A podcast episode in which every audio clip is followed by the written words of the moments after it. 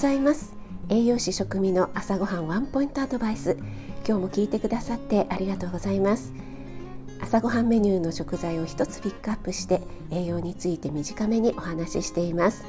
お出かけ前の支度中移動中に耳だけ傾けていただけると嬉しいです。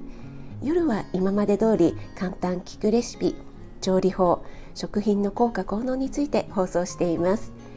はい、今日の食材はトマトジュースです。皆さんトマトジュースは飲みますか？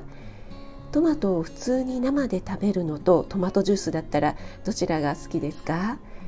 トマトは好きだけどトマトジュースは苦手って方も結構いますよね。トマトジュースのコップ1杯 200ml あたりのエネルギーは約39キロカロリー。炭水化物は 8.7g 生のトマト1個分とほぼ同じ値でした。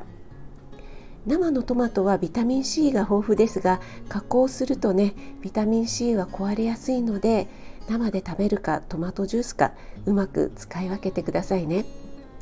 ちなみに私は飛行機に乗るとなぜかトマトジュースが飲みたくなります。あのトマトジュースにレモンを入れてくれるのが好きなんですよね。はい。あなたが美味しく食べて美しく健康になれる第一歩を全力で応援します。